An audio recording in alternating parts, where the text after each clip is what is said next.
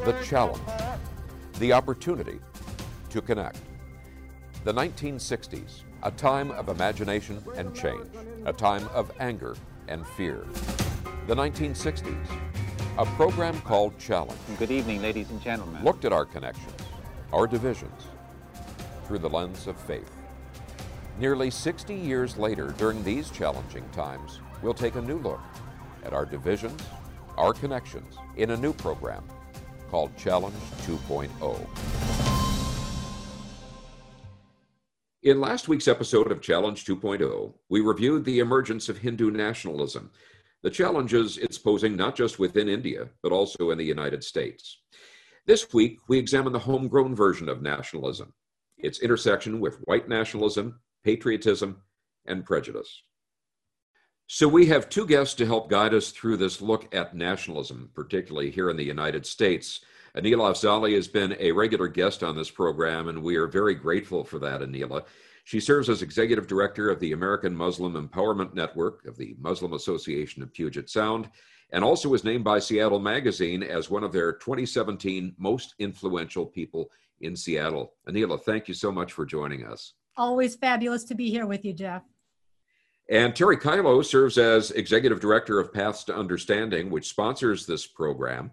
Uh, Terry is an ordained Lutheran pastor and has devoted much of his attention to the issues of dehumanization and Islamophobia, which, at least at times, seem to flow out of nationalism. Terry, thank you very much for joining us as well. Thank you, Jeff. Always good to be with you.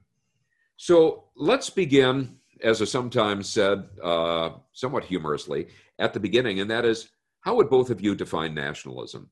Well, so I, I, would say that nationalism is is a relatively new phenomena, but it's an expression of a more basic kind of human vulnerability or dynamic within human society, which is in-group, out-group thinking. You know, we we as a species have developed in a way where we needed an in-group to survive, and we're kind of suspicious of out-groups. And so, as nation states sort of formed in the last two, couple of centuries, we, we began to kind of move from patriotism into nationalism sometimes. And nationalism, nationalism it kind of implies an in-group out-group not only between one nation and another, but often includes dynamics of in-group and out-group language within the country itself. And so nationalism can be then appended to like white nationalism or other kinds of like Christian nationalism is a is a specific variety of nationalism. And so what, what it is is a is a vulnerability in human beings to otherize and exclude other people, mm-hmm. in this case based on a nation and not just simply on some kind of smaller group. Aneelah, how would you define nationalism? Yeah, I, I, would agree with Reverend Terry. Uh, I would specifically draw that distinction between nationalism and patriotism, as Reverend Terry did, uh, and and add that I, I think I saw this this one meme that I really liked that basically said that uh, patriotism is pride in who you are, and nationalism is pride in who you aren't. So it reinforces again that idea of in group. Mm out group uh, and patriotism again being love for country whereas nationalism is really sort of about supremacy or rivalry or you know sort of this uh, aggressive and really unhealthy uh, version of patriotism i wonder if basically illuminating that or illustrating that is what we're seeing on a lot of streets throughout really the United States, certainly throughout Washington. And that is pickup trucks, and it often seems to be oversized pickup trucks uh, flying oversized versions of the American flag. Uh, the groups uh, seem to be seizing onto this idea of white nationalism. They go by different names, Proud Boys is one of them. Is this largely a reaction against the increasing diversity in our country? Do you see how that is fundamental, or are there some other issues at play? Yeah, so I, have been I've been out at, at some uh, Black Lives Matter demonstrations in the last three or four months, socially distanced and wearing a mask and everything. Mm-hmm and definitely many many pickups coming by with the big with the big flags which is a way that white nationalists or white christian nationalists often portray themselves. So they can sort of leverage and pretend to be patriotic but really there's something much deeper going on.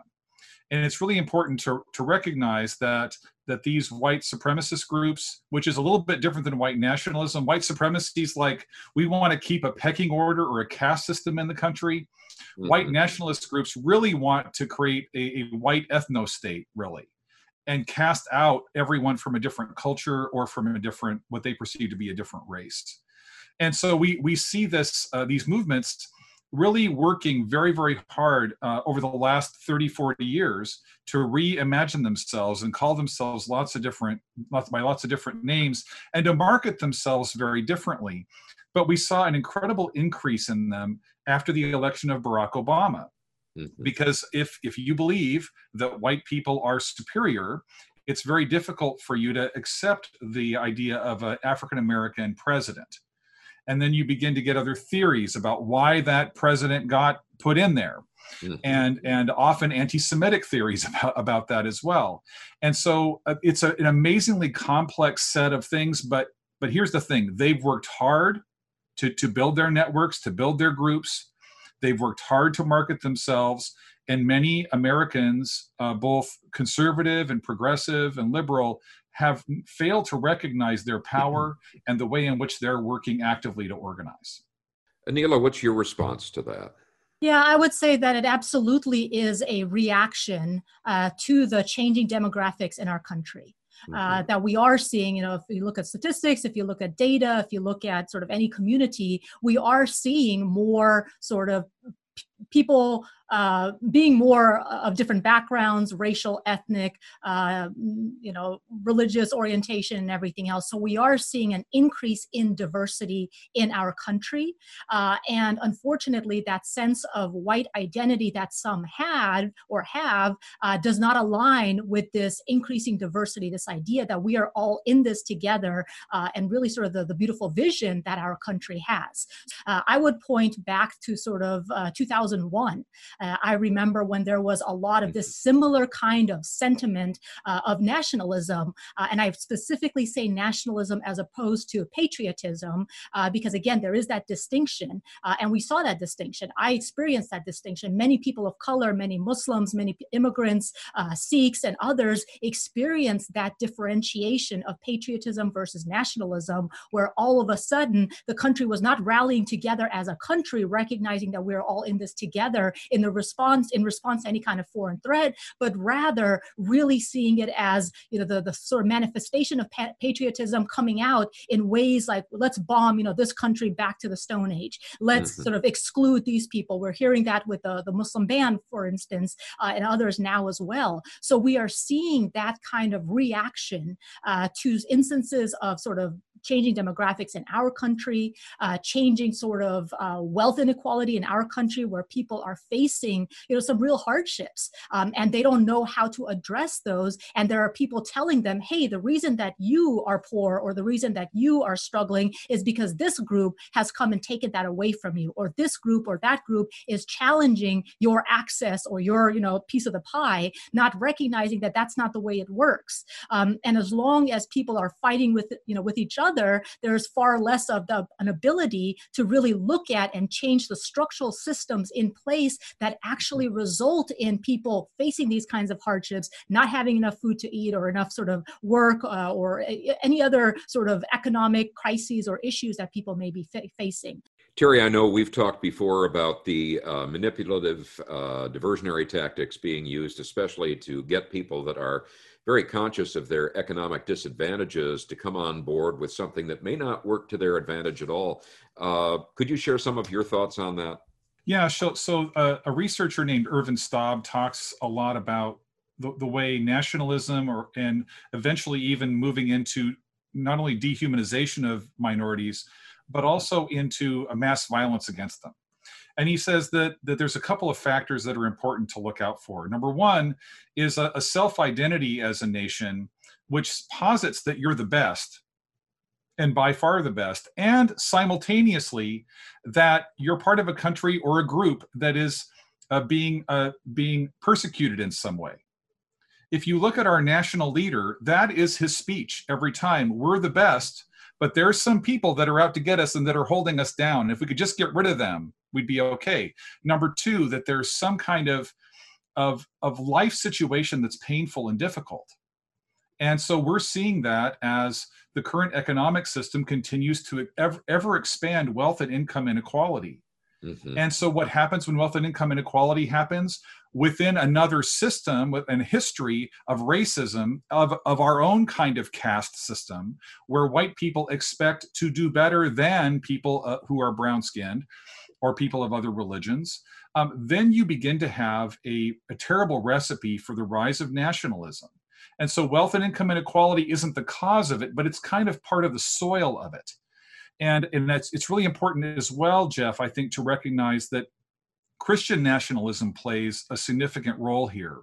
Um, Andrew Whitehead, a sociologist, uh, did a, a, study across the country, a pretty Im- impressive one, finding that about 20% of the US population believe in Christian nationalism. And another 35% are like pretty okay with it. Mm-hmm. Um, and so that's like 55% of the population that really kind of think that Christianity should be the only version of religion in this country should have a preeminent place in our public conversation, not just a place of, of respect. And so there are so many uh, tributaries flowing into this, this current moment of nationalism. Uh, and I think we really have to recognize both the complexity, but also recognize that we can do something about this as well. From that line of questioning, I, I have to ask or pose the question is white Christian uh, or white nationalist Christianity a contradiction in terms? Um, logically, yes, uh, but it, it is not. Um, so we can go back and look at the way Christian theology was formed in a the Christian church uh, was formed in a way to support white supremacy. Mm-hmm. And, uh, and, and so like just one example, um, for a time in, in the colonies, if a if a enslaved person from Africa or from anywhere else was baptized, they were freed at that moment because mm-hmm. they were now a brother or sister in Christ. But but they very early on said, "Oh no, we got to we got to change this," and so they changed the baptismal covenant within the Anglican Church at the time to say that if you're an enslaved person, especially from Africa, you cannot seek to be freed on the basis of your baptism. Mm-hmm. So basically, saying that there's an inner reality that, that is spiritual, and there's an external reality which is only political, and the two don't come together. Mm-hmm. And so, and so, the church was formed in many respects in this country to ignore the the practical consequences of economic systems or, pol- or political systems on everyday people.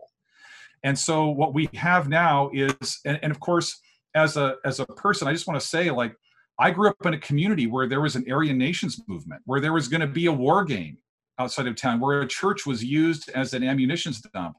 Those people all went to church, most of them. And they didn't see a contradiction between the two. And so the weird thing about nat- Christian nat- nationalism and Christian nationalism is, is that there's so many varieties. Some are anti-government, mm-hmm. and some actually want to take over the government. There are so many different parts of it.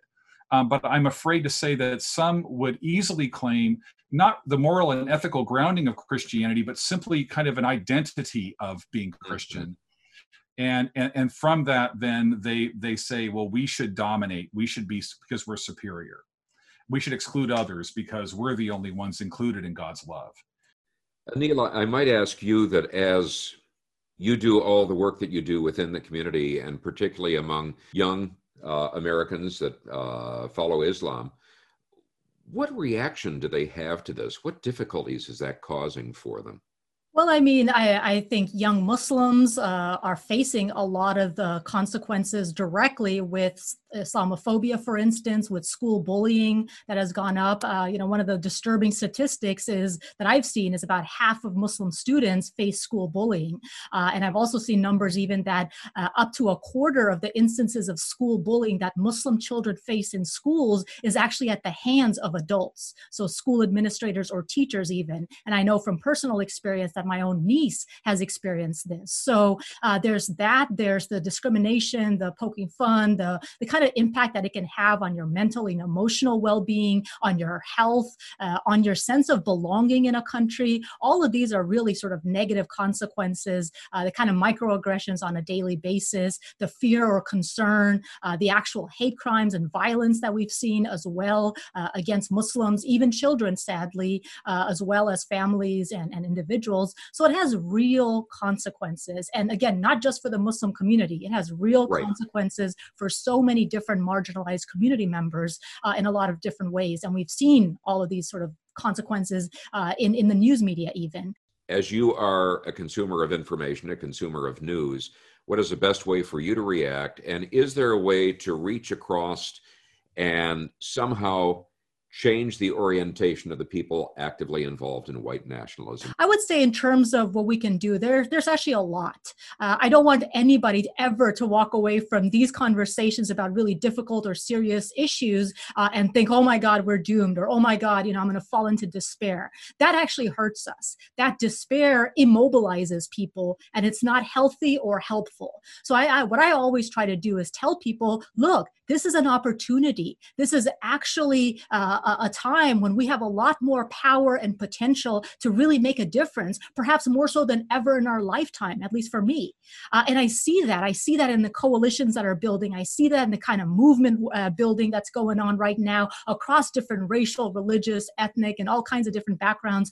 Uh, number two, I really try to focus people on sort of thinking about things of like, you know, we really need to reach people who think different from us. Uh, because unfortunately, especially with social media and how psychology works, we all suffer from confirmation bias. And we often fall into our little echo chambers, and it's hard to get out of that at times. And it's hard to even understand why somebody would think something that they do. You know, certainly racism might be an answer at times, Islamophobia might be an answer at times, you know, other forms of oppression might be the reason for certain people's beliefs at times, but there could also be or are other reasons as well. We also have have to give people the opportunity to change their views. And, and part of what I, I, all you know, I regularly critique the sort of left or Democrats on is the fact that they are very quick, often some, not all, but very quick to entirely dismiss people. And what I like to do is not dismiss people, but dismiss ideas, dismiss ideologies, you know, uh, challenge or uh, challenge those perspectives, but not dismiss people. Uh, and that's part of what my faith teaches me is to have hope in people, to sort of believe in them, uh, to think in positive ways, optimistic ways, to be hopeful. The Quran, in fact, commands us even to repel evil with good. And when we do that, our enemy could become like a devoted friend. And I've experienced this personally in my life with people who've had very strong anti-Muslim views, and they've had their hearts and minds changed from a sort of two-hour conversation or event that we've done or anything else. I've literally had people come to me and cry, shed tears about the kind of fear and anger and, and negative emotions that they were feeling and experiencing before, and they feel sort of liberated when you actually treat them like a human being, talk to them, and sort of are able to get through to them. Now, we can't get through to everybody, but at least having that kind of mindset of allowing that space for people to change their hearts and minds. And then finally, what I will point out is it is so important for us to continue being out there and engaging, uh, being active in whatever way we can, you know, making sure that what we promote is factual information, you know, not participating in the sort of echo chambers and the promotion of misinformation out there and conspiracy theories and everything else, making sure we use trustworthy resources when we cite anything, um, you know, all of that sort of stuff. And really, at the end of the day, working on building the kind kind of movements that are multiracial, multi-ethnic, multi-faith, multi-generational, multi-class, multi-everything uh, to work on uh, ways and policies that will benefit us all, understanding that at the end of the day, whether we like it or not, we are all in this together. And the only way we can protect any of us is to sort of make sure that we protect all of us our democracy is at stake in some really profound ways, and there are deep dynamics that are at play here. Um, but I, I want to remind everyone that over 60% of Americans in a recent Pew study believe that diversity and that Im- immigrants bring a lot to our, our nation and that and we are all stronger together. So first of all, remember that, that we're in the majority on, on this. Ervin Staub again says that what's really important in any dehumanizing process is for active bystanders uh, to stand up and speak their deep values, uh, to tell positive stories and and to not be silent.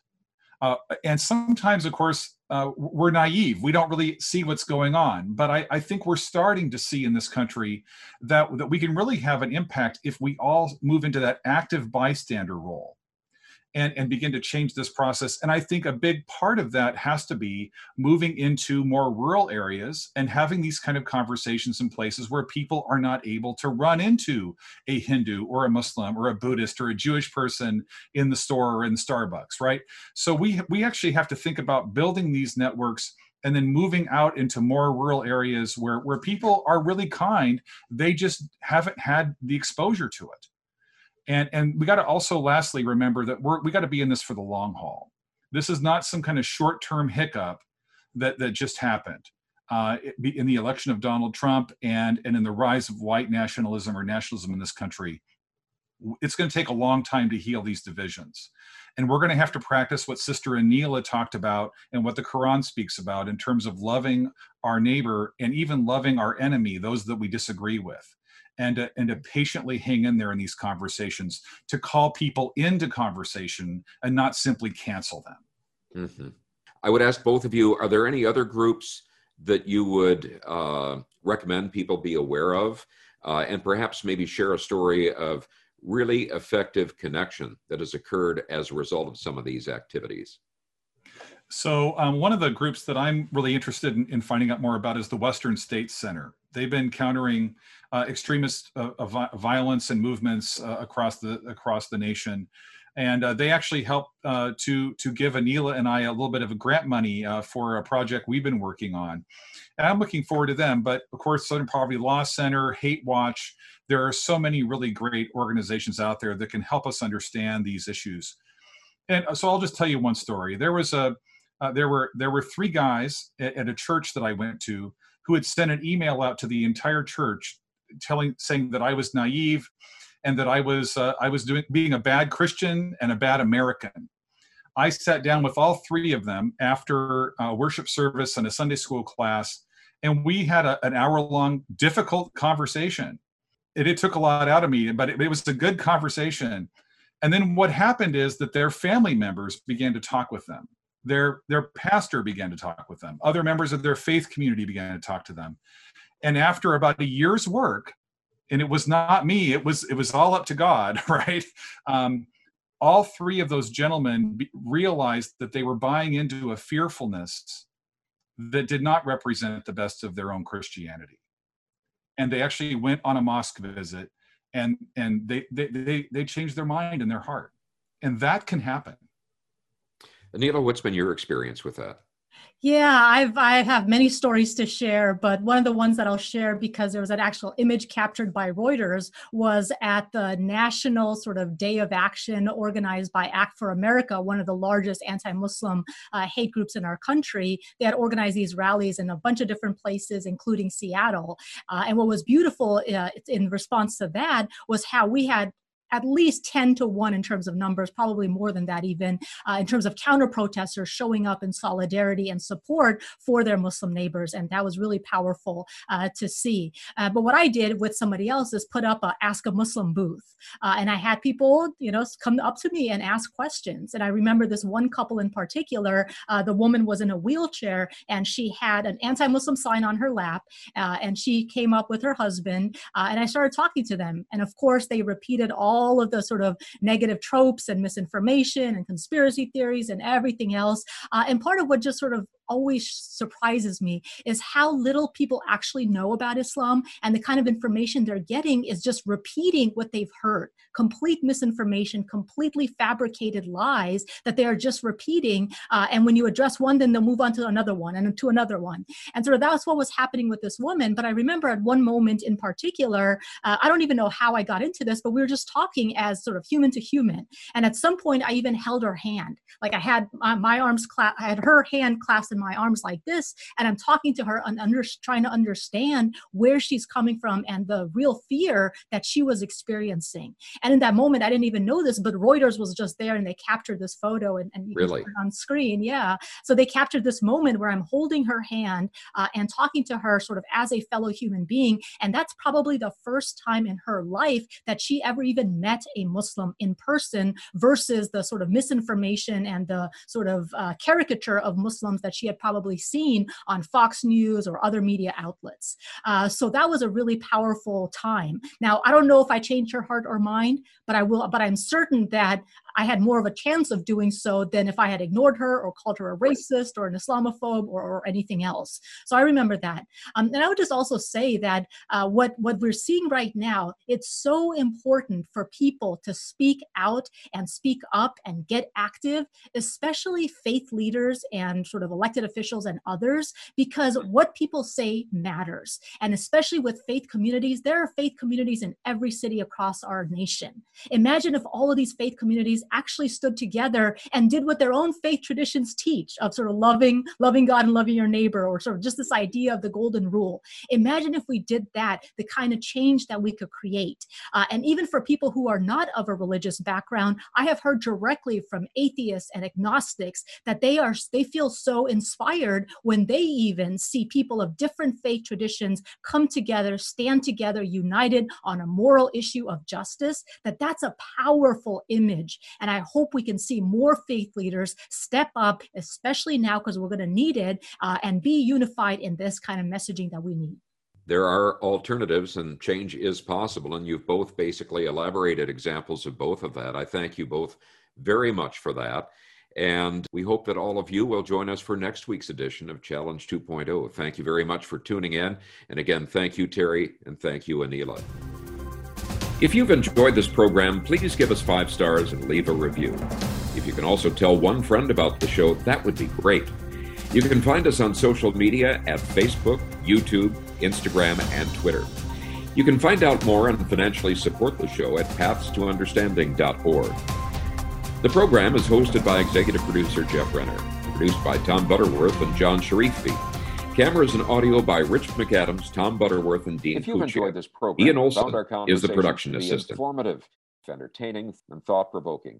And the vision inspiring of people from different backgrounds who can disagree without being disagreeable, perhaps you might consider supporting our program with a contribution. Your support will not only help our program continue, it will also support the broader efforts of Paths to Understanding, our supporting parent nonprofit organization.